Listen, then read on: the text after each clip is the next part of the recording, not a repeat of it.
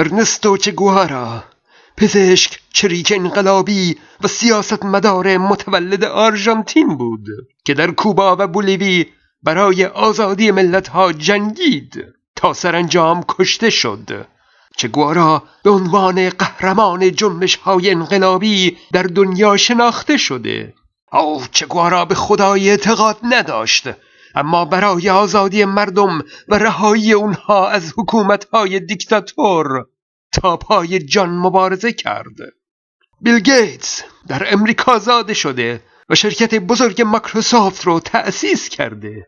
بیل گیتس به خدایی اعتقاد نداره اما برای رهایی مردم دنیا از بیماری ایدز و فقر بیش از 28 میلیارد دلار از ثروت خودش رو به مراکز انسان دوستانه اهدا کرده. چرا؟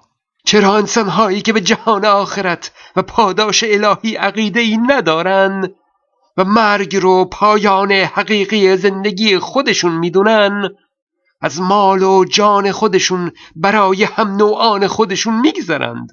سلام من خدا هستم. آره خود خود خدا.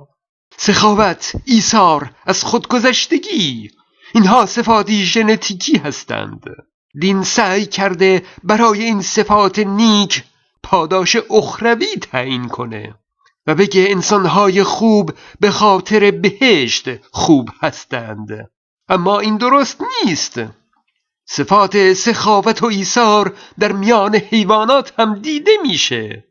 از حیوان مادری که جانش رو به خاطر فرزندش به خطر میندازه تا حیوانی که غذای خودش رو با دیگری تقسیم می‌کنه و یا به خاطر نجات هم نوع خودش جانش رو فدا می‌کنه.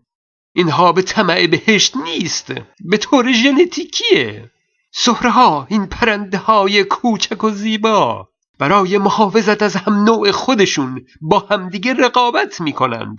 تعدادی از اونها در بالاترین شاخه درخت کشیک میدن. تا اگه شاهین یا عقابی نزدیک شد با سر و صدا بقیه سهرها رو خبر کنند.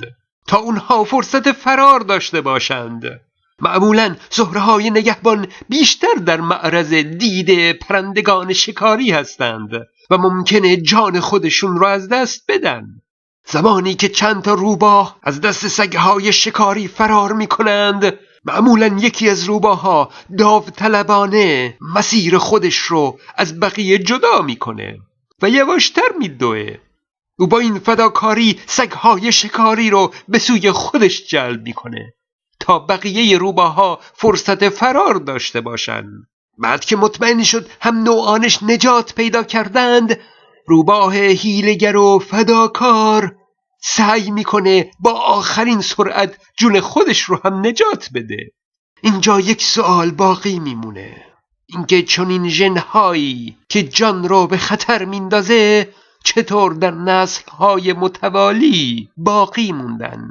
در حالی که ظاهرا حیوانات ترسو عمر بیشتری دارند و باید شانس بیشتری برای بقا داشته باشند. او پاسخ این سوال در یافتن جفت در میان حیوانات است. حیوانهای جنس ماده دوست دارند که مردشون قوی زیبا و شجاع باشه. زهرهای ترسو بختی برای جفتیابی ندارند.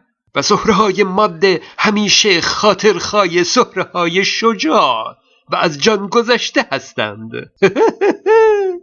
برای همین ژن شجاعت در نسل حیوانها باقی مونده. در مورد انسان هم این صفات ژنتیکی هستند. اوه نه تنها دختر خانم ها ترجیح میدن که مردشون سخاوتمند و از خود گذشته باشه بلکه جامعه هم به این گونه انسانها اهمیت بیشتری میده. کسی مثل بیل گیتس از اینکه به عنوان یک انسان نیکوکار و سخاوتمند در میان مردم زندگی می‌کنه احساس غرور و لذت می‌کنه.